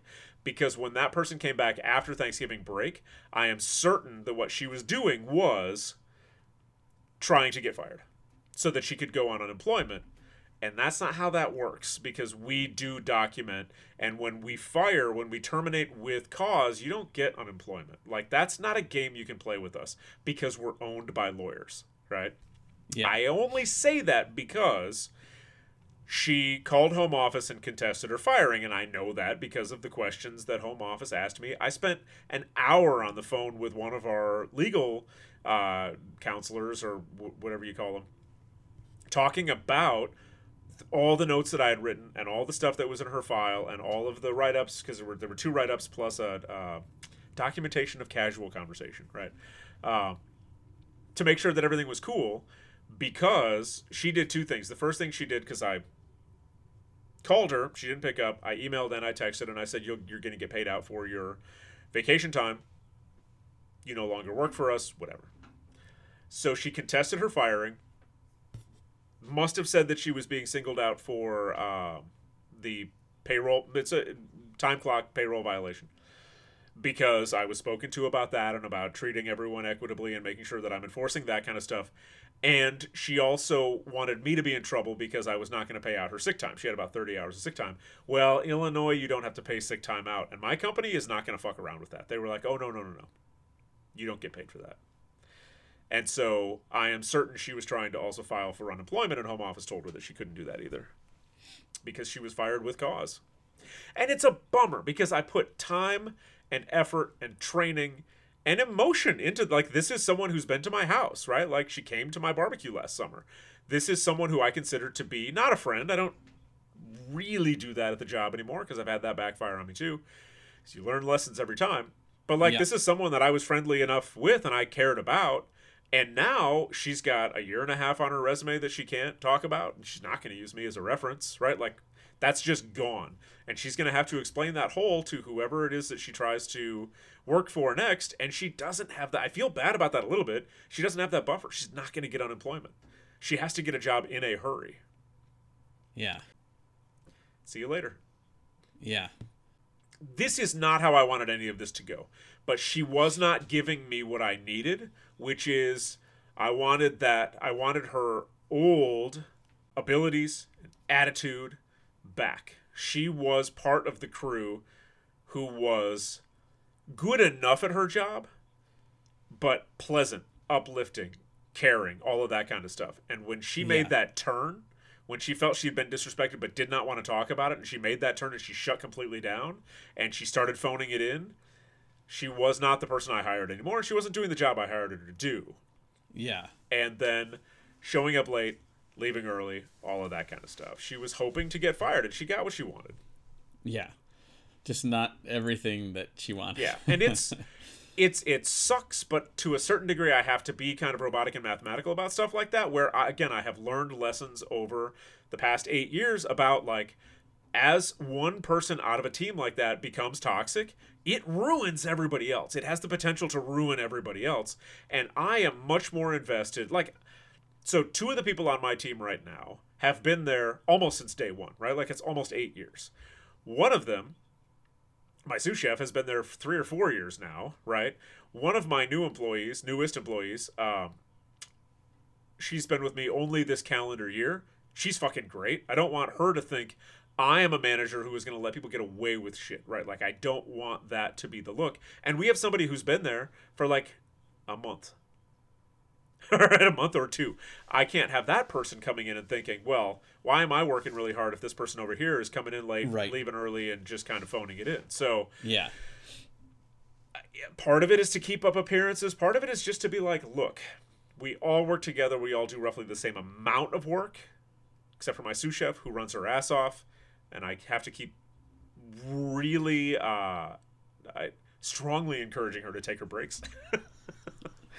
she has a uh, verve is the wrong word. She has a, a a level of energy that I admire and that I'm trying really hard not to take advantage of. Um, but like the work gets done and everybody's fairly happy. I just want people to be fairly happy when they come into work. You shouldn't. You spend so much time at work, you can't be miserable there, right? Right. Yeah. And when one person is, it just goes, it spreads. It just spreads out, right? A kitchen, I've always said this, like if I go out to eat, I could still walk into the kitchen. I could tell you how happy a kitchen it is. Like you could, it's like a submarine. You can just tell, you know? yeah. Yeah. You don't want things to go bad in a submarine either. What what have been the straws for you when you were an employee? I know um, there have been some. I know because I I mean I remember conversations when uh, around the time you were started looking for new employment in different places, especially like uh, um, restaurant B. Is that what we called it? Um, uh, that that there was something that happened, right? To be like, okay, that's it. I'm gonna look for another. But you never, you didn't phone it in in the interim. Well, so that's also never been my thing. I still have this ingrained fear of the chef, even though I am the chef. I'm still afraid if I sit down, I'm going to turn and I'm going to be in trouble because somebody's going to be standing there looking at me like, why the fuck are you sitting down? Right? I have that fear now, even though I'm the guy who would get somebody in trouble for that. Right? So it's not great that I have this fear built into me of somebody's always watching me and I'm going to be in trouble if I'm not working super hard. It's also just that I have this work ethic my parents gave me that is has always been taken advantage of by my bosses, but it's always also gotten me where I am, you know? I've always risen through ranks in all the restaurants I've ever worked in. At, at hotels, whatever. I've always been the go-to guy. I've always been the one who will do more work, more hours, whatever, because that's I also just love it. I love I love the environment, I love the work, I love all that kind of stuff. I understand and I kind of admire people who just are going to work, they're doing a thing they're good at and they're going home and they are giving it their all while they're there, but it's not crucial to who they are the way that it is for me. Cooking and restaurant culture is crucial to who I am. If I were to lose a hand or i would i lost some sort of I, I if i had some sort of a malady that meant i couldn't cook anymore that would remove from me some essential portion of, of what i am you know I, I tell this story when I worked at the fancy hotel here in Chicago. There was a guy named Javier who was uh, one of our breakfast prep guys, and he came into work. He was great. He was friendly. He did his job, and then he went the fuck home. He didn't go to any parties. He didn't hang out with anybody. He had nobody's phone number. He didn't care about anybody because he had a whole life outside of work, right? Yeah, yeah. So uh, it's tricky for me to want out of my staff the same like level of intensity and like giving their all when I know I could I, I'm not taking care of them the way I could be, right? Like I pushed for huge raises going into this year and it's still not enough money, right? But I did what I could and I console myself that way, but everybody on my team should be making more money than they are, right? So I can't expect that much more out of them. However, if you are legitimately phoning it in, if you are coming in exactly at the minute you're supposed to clock in, and then you go change into your uniform and then it's like 10 minutes by the time you're actually on your station. And then the second you're done with your quote unquote your work you're going home I'm not investing in you. And i'm not giving you any slack either. You fuck up i'm gonna fire you you know? Because that person is not valuable to me in the way that the people that i really care about and i'm really investing in are. Yeah. i can't count on that person you know? Right. Because I don't need robots. I don't need automatons. I need people who are fun and engaged and can creatively problem solve and all of that extra shit that you can't train and that you can't hire for. You just have to get lucky with it, you know? And all of my bosses always got lucky with me having that. I love that stuff. Yeah. Is there anything that you are going to uh, extra emphasize in the uh, interview process? well, here's the thing about me, Steve. I don't know if you know this. I'm no dummy. So again, going back to it's the first week of uh, November, and this employee is uh, having a personal issue with my sous chef. Again, this person's problem with my sous chef was her problem. It was not my sous chef's problem. It was a misunderstanding that blew all out of proportion, and then this person wouldn't talk about it and sat on it and stewed, and it turned into a whole thing that didn't actually exist. I started a job ad that day. After that whole thing went down, I put a job ad out because the other thing is that my company we're always hiring. Just you know like sluttily, just always hiring, right? and so I had a whole bunch of people apply, and then it looked like this person was going to be okay, and then they were not okay. So I have somebody starting on Monday. Oh, great! Wow, So- nice. The day before I wrote this person up for being late, the person that I'm hiring, who is starting on Monday, came in for an interview. And came in for an interview for an on call position, right?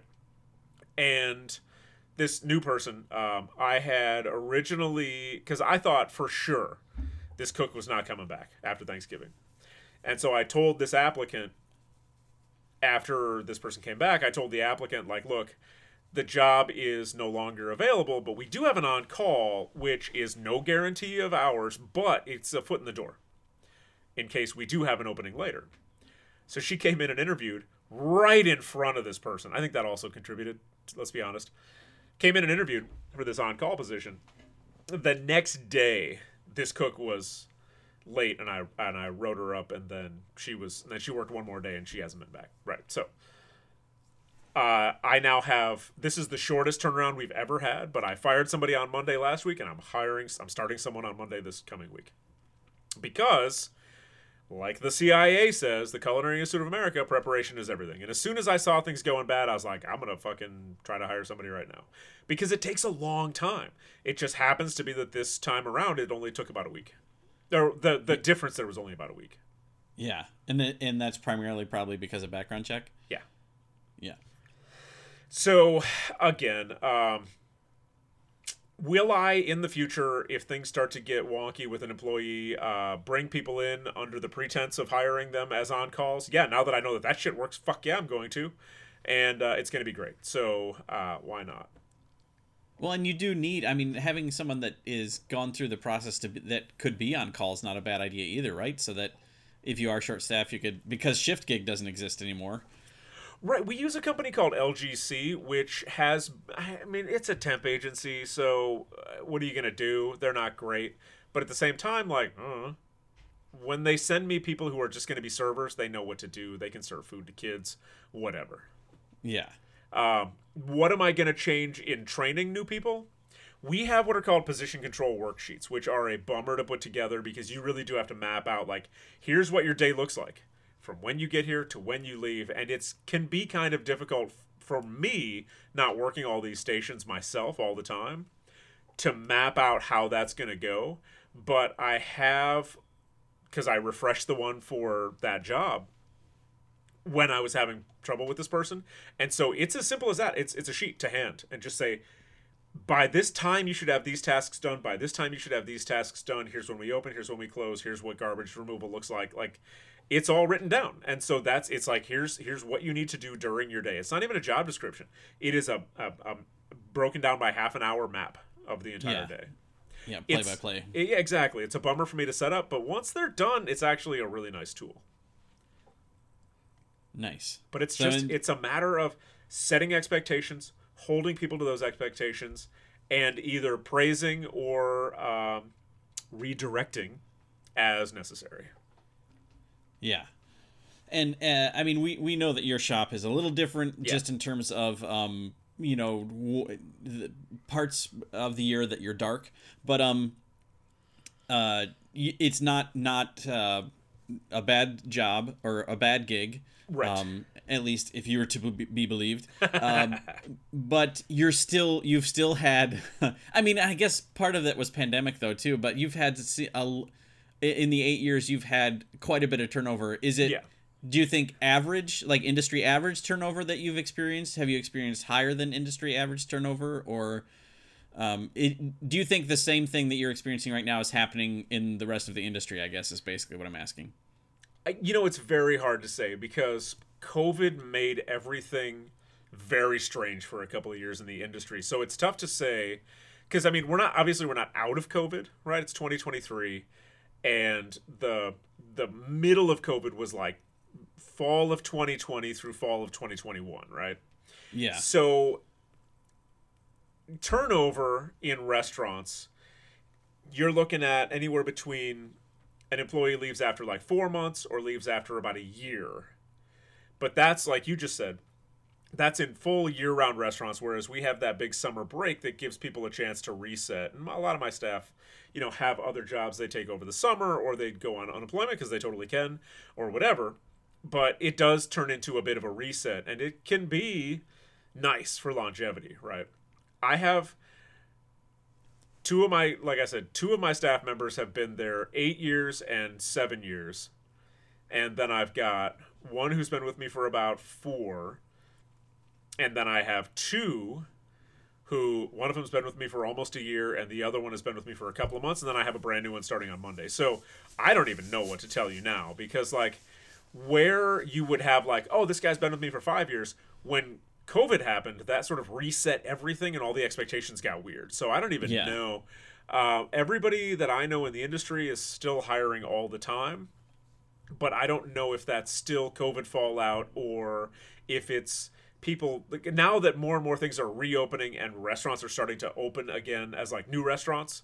I don't know if people are jumping ship for that, but there are still fewer cooks out there than there were pre-pandemic. Just as Yeah. a workforce goes, there are fewer human beings doing this work.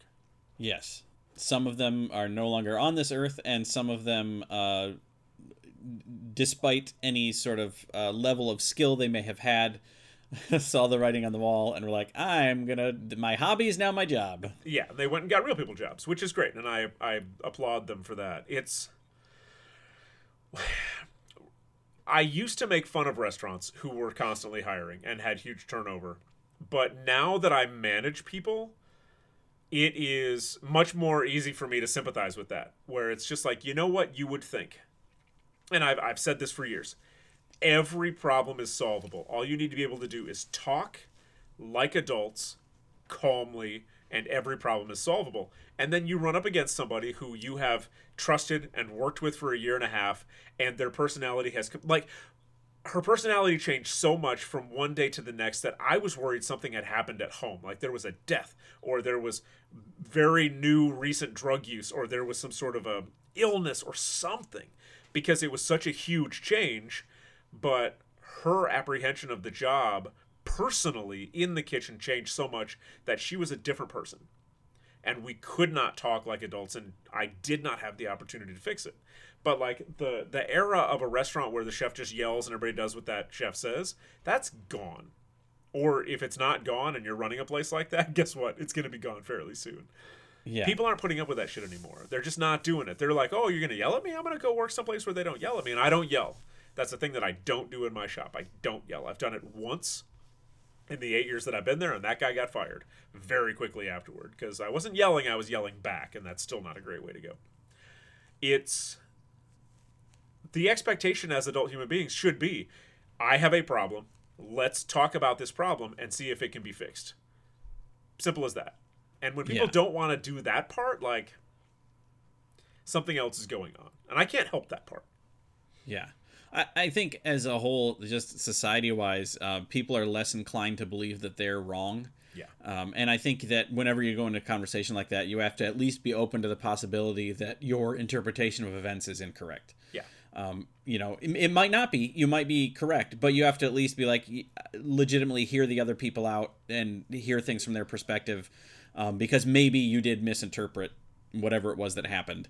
Um, so you need to at least give the uh, opportunity, you know, um, for for that sort of thing. But if you go in uh, i- i- on the defensive, um, then you know it's real hard to uh, to admit or realize that perhaps things were misinterpreted.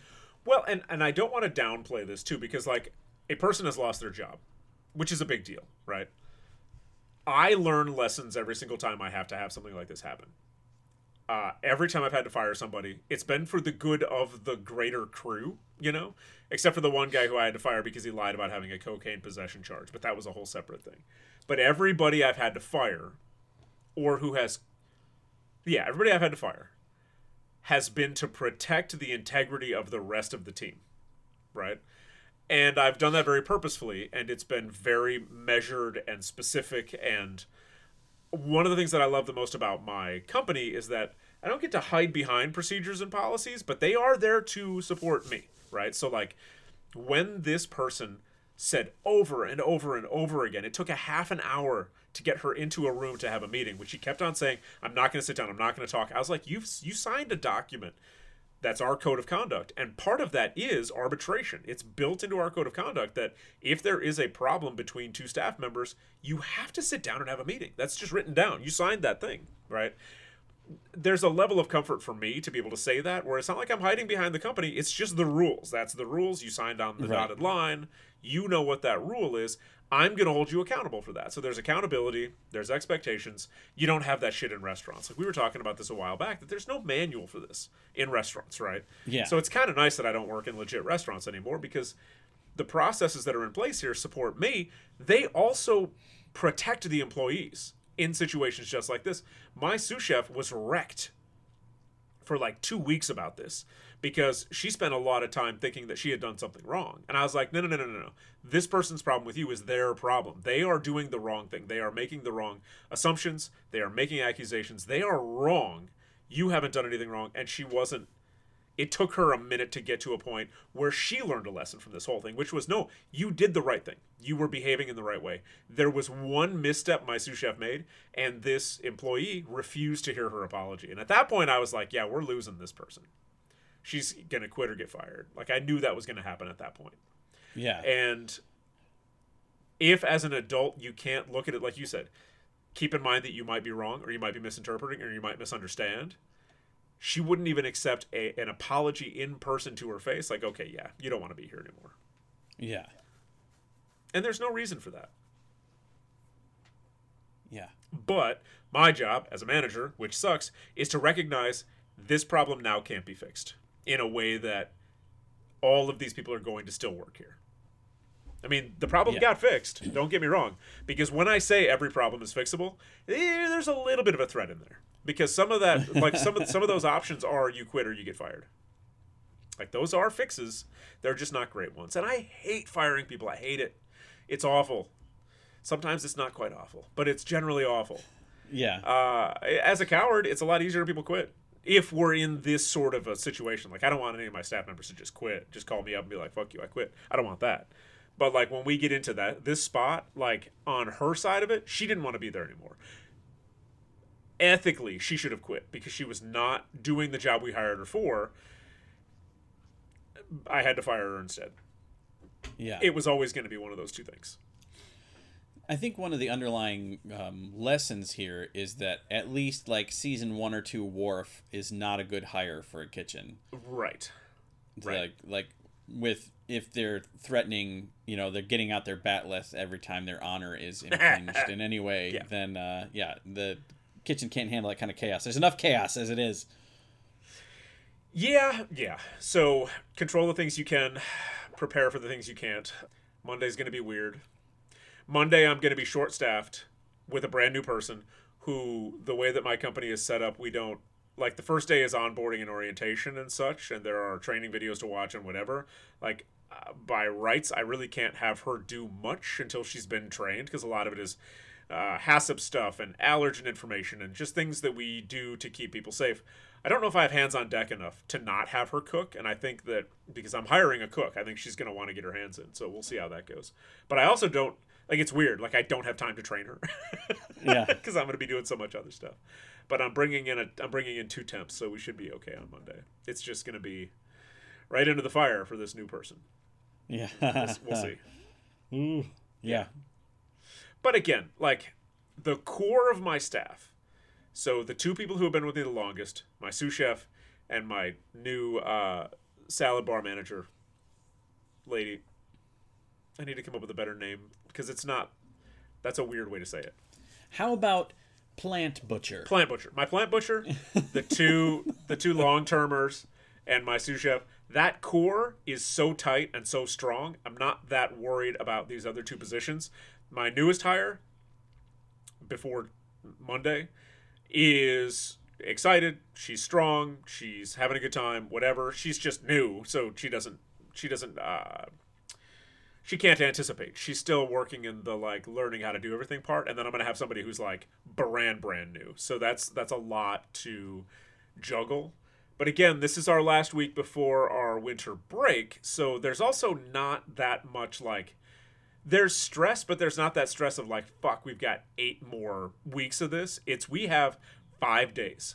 We survived these five days. We're all off for two weeks, and after that, doesn't really matter, right? Like it's going to be great. So this is probably the best time for this to happen.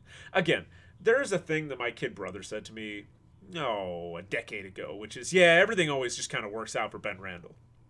Yeah.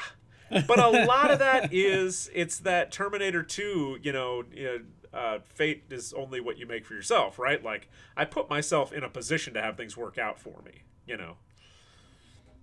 Yeah. Is it accidental that I was able to hire somebody a week after I fired somebody? Oh no, no. I was working on that for a month before that, you know. Yeah. Nobody saw that part. My staff now looks at me like, "Holy shit, this guy hired somebody a week after we had to fire this other person." Wow, that's what I'm hoping. You know, I'm sure they don't say wow. They know me too well for that. well, I mean, really, since since pandemic, you have never. I mean, the you've been not hiring less than you've been hiring. Yeah. I feel so. uh you know, you should be getting good at it. yeah. It's all I want is for people to show up on time, know what their jobs are, do their jobs, be reliable, and I want people to be in my blind spot, right? Like my plant butcher, I don't worry about the quality of the food she's putting out at all. She asks great questions. She tells me when she needs product ordered. She's crazy, which I love, but she's crazy in a kitchen way, right? Same thing with uh, my two long timers. Same thing with my sous chef, right? Like I've got all these blind spots, but they earned it from me. They do a job I don't need to manage necessarily, right? And that's all I want. And this person I just had to fire turned into somebody I had to micromanage, and I just don't want to do that. I yeah. don't want to have to back check somebody all the time. I don't want that.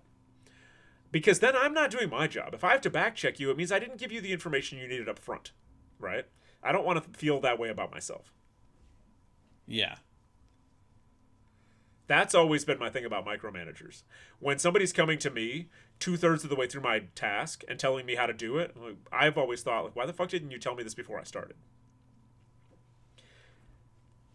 Yeah, I hate that. I hate that process. Yeah. Now, the very last thing I want to say about this, because I'm getting kind of worked up, is because I did have to micromanage that person before she was fired, boy, do I have a lot of processes in place and a lot of things printed out and a lot of like notebooks and folders and stuff put together that I can hand to this new person on Monday and be like, hey, welcome to your job. so I guess I should be like 8% grateful to this person that I just fired that they made me do a shitload of extra work before I fired her uh, because I can just translate that work directly into this new employee. So yeah. that's kind of cool, I guess. Yeah, so yeah, at least it was it wasn't all for naught. Yeah. Well, again, you learn something every time. You learn something yeah. every time. If you're paying attention. And what you try not to do is make the same mistake over and over again, right? So like every time I've had to part ways with an employee, I don't allow the situations to get to the point where I have to part ways with an employee because of that particular set of circumstances ever again it's a reductive long process but eventually i'll be the perfect manager in like a hundred years. Yeah. Long after i'm retired. It's just i guess they're keeping it interesting for me. I don't know i i was talking to one of the department heads on friday this past week and she asked me how i was doing. I told her i was exhausted. We out of six employees i had three there because one of my employees had a funeral to go to. One of them had been fired, and one of them had a doctor's appointment. So the doctor's appointment was scheduled, the firing was not, and the funeral was not. And so I brought in one temp, and so there I had I was at half staff, right? And I just looked right at this department head and I said, My staff keeps trying to save me labor dollars in the worst way. so don't get me wrong, my numbers were awesome this week, but I can feel it throughout my entire body. yeah, especially Phil. Right. Phil is barking. but again, I'm not speaking in a vacuum here.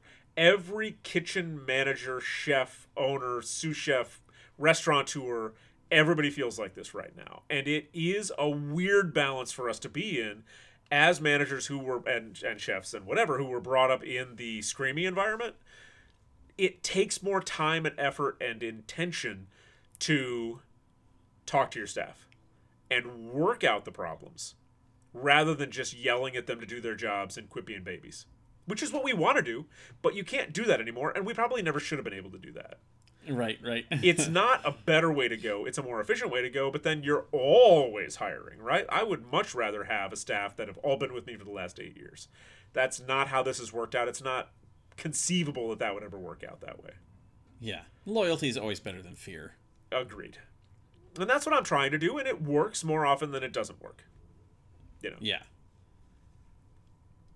Until it doesn't. And then I feel like this particular situation is unique. I've had minor problems that we've been able to talk out throughout this school year, and it's been fine. This particular situation was unique to this person, and I'm not I'm not taking it as a, a failure on my part this time around. There have been firings, there have been people who have quit where when I looked at it later on, I was like, you know what, I could have done this or this, I could have handled it better, whatever. Not this case. This case was pretty much by the book, the Yeah. way this went. Well, and at the end of the day, there is no telling what sort of um, uh, extra employment things are going on in Yeah. people's lives that you can't do deal. I mean, all you can do is deal with what's going on in your shop.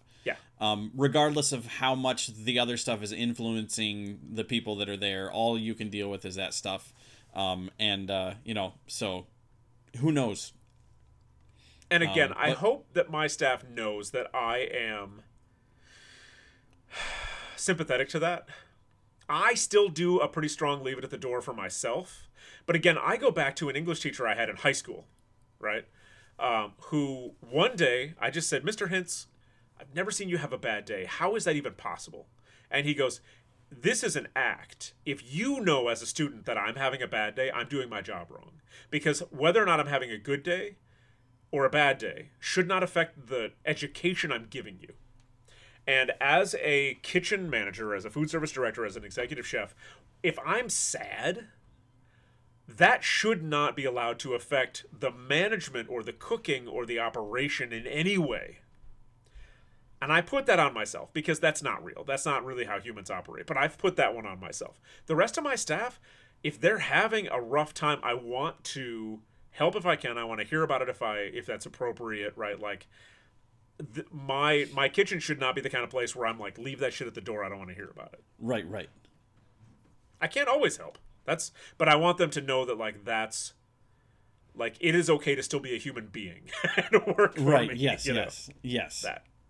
Absolutely. I mean, that's a that was one of the things w- at when I after I was fired from the terrible bagel shop. Yeah. Um, I I uh, didn't hear from anybody for very long, but the the guy that we had hired not too much before that, before I got canned, he was there. I mean, I don't know how many weeks he was there. He was there a, a few weeks maybe, but I got a text from him like three days later. It's like, hey. Thanks for always treating us like human beings. I was like, "Oh, things are not going well." uh, there, uh, but I that made me feel good. I was like, well, hey, at least I got that. You know, I got I got uh, hated by the owner, um, but uh, at least I treated my employees like human beings. Yeah. And you have to. Like there is there is a balance again, there's a balance between this is the expectation, this is what I need you to do, this is how much I'm going to pay you. And also, you know, we're people. You're going to have good days, you're going to have bad days. Yeah, yeah, If you come in and you're exhausted because your kid is sick, you didn't get any sleep last night, do I expect you to hop to all day? Get your job done as best you can. Let me know you need help before you're drowning. Tomorrow will be different. yeah. yeah, that's pretty much it. I wish I had learned. I wish somebody had taught me all of this stuff when I was 25. When I was Yeah. first starting to get into management roles in the industry, I wish somebody had told me all of this stuff. I still could not have done it, but I would not have had any concept that these ideas existed. Yeah. so it would have been mind boggling to me to hear that. And at least it could have been in my head, like simmering. yeah, yeah. Whereas I'm learning this stuff now. It's wild. Wild stuff. all of this is to say that, ladies and gentlemen, if you're running a kitchen, I sympathize with all of your employment and, and hiring and firing problems right now because holy shit, do I have them too. So, yeah. Yeah. Oh, man. Have we covered it all, Steve? Uh, yeah, I think so. I did not expect that part to go for an hour, but what are you going to do? The other thing is that, aside from you, and everybody who listens to the show, I have nobody to talk to about stuff like this. Like, I try talking to the other managers, but there's no other ones in Chicago. My company only has the one shop in Chicago. So we have some in Minnesota, and we have one in Wisconsin. We have a bunch in Ohio, but it's not like I can sit down and talk to them. I don't really have peers. Right. I can text, but everybody's busy and I don't want to bother anybody. And so I'm yeah. doing the thing that I want my staff to not do, which is I'm just keeping all the shit to myself. And I certainly can't talk to my employees about it because then it turns into a favoritism thing. Yeah, or yeah, yeah. I'm just burdening them with stuff they can't help me with because it is all manager stuff. And I'm not going to talk to my boss about it because he's already helped me as much as he can. And I'm not just going to yeah. complain, right? So, yeah, I guess that's why we talked for an hour about this thing, which is really a 10 minute story. Well, you know, in, in some ways, you're not dissimilar uh, from a colon that's been pumped full of gas. You've got to let that out. Look, you're not the first person to say that.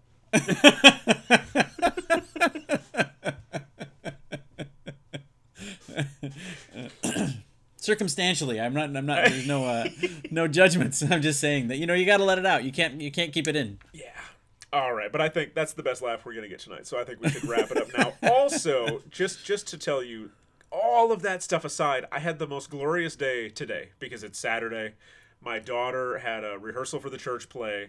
I went and picked her up after that rehearsal. We went and got her. Uh, she just got her ears pierced, so we had to get the ear uh, post resized because they put a bigger one in because it has to allow for like swelling and stuff. But this was a month ago, so we had to go do that. We did some Christmas shopping. We went and got coffee. We bought a bunch of pastries. We so I have a bunch of desserts to eat. I've actually had a really good day.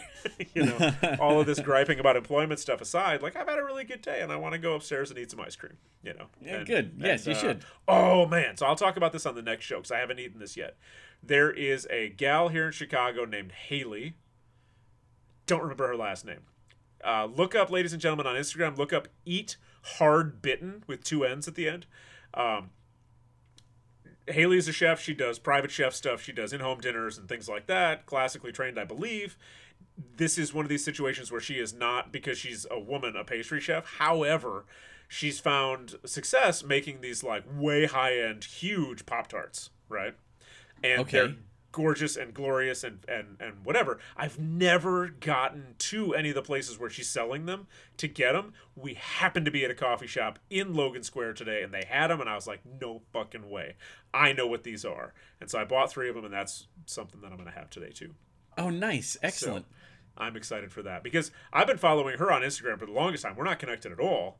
And this is the first time, I don't know, it's been like three or four years now. This is the first time I'm actually going to get a chance to try these things. So I'm excited nice. about that. Uh, send me a picture. There was a place that Kayla and I went to in Alexandria, a restaurant in Alexandria. I forget what it was now, but on their menu, that was one of their desserts was uh, like homemade Pop Tarts. Yeah. Um, it's turned so, into a uh, thing. Like for a minute, it was fancy cupcakes, like very very fancy cupcakes. Yes. And then it was what was the next thing? Oh, uh, donuts. Very very fancy donuts. We've talked about that and then mm-hmm. now then it turned into Pop Tarts. That's fun. I can uh, I can get I can get behind high end Pop Tarts. I think I am going to text you a picture right now. I have no idea what's in any of these, so I will also update my Instagram once I cut into these and figure out what the fillings are. Because the guy behind the counter was like, "Oh, which ones do you want?" And I was like, no, "I don't care. Just give me three of them. They're all probably going to be fucking great. So just you know, tell me. just, just put three of them in a box, bro." Nice. Yeah. So that is my story, Steve. That's all I've got for today. Cool. Uh, we should do. Oh man, are we gonna take a break? So Friday, coming up, is the last day of school before we go on break. I'm fairly busy that day. Saturday, my wife and I have been invited to a party. So I'll be at a party Saturday. Sunday is my son's birthday, and we're going out to Gibson Steakhouse because my son is turning 15. He doesn't want a party. All he wants is a big steak. I'm like, you're clearly my son. and then Monday is Christmas. So I guess maybe we could record early that week after Christmas. Oh, let's do it that way. Let's skip next weekend and go into after Christmas so that we can talk about Duck.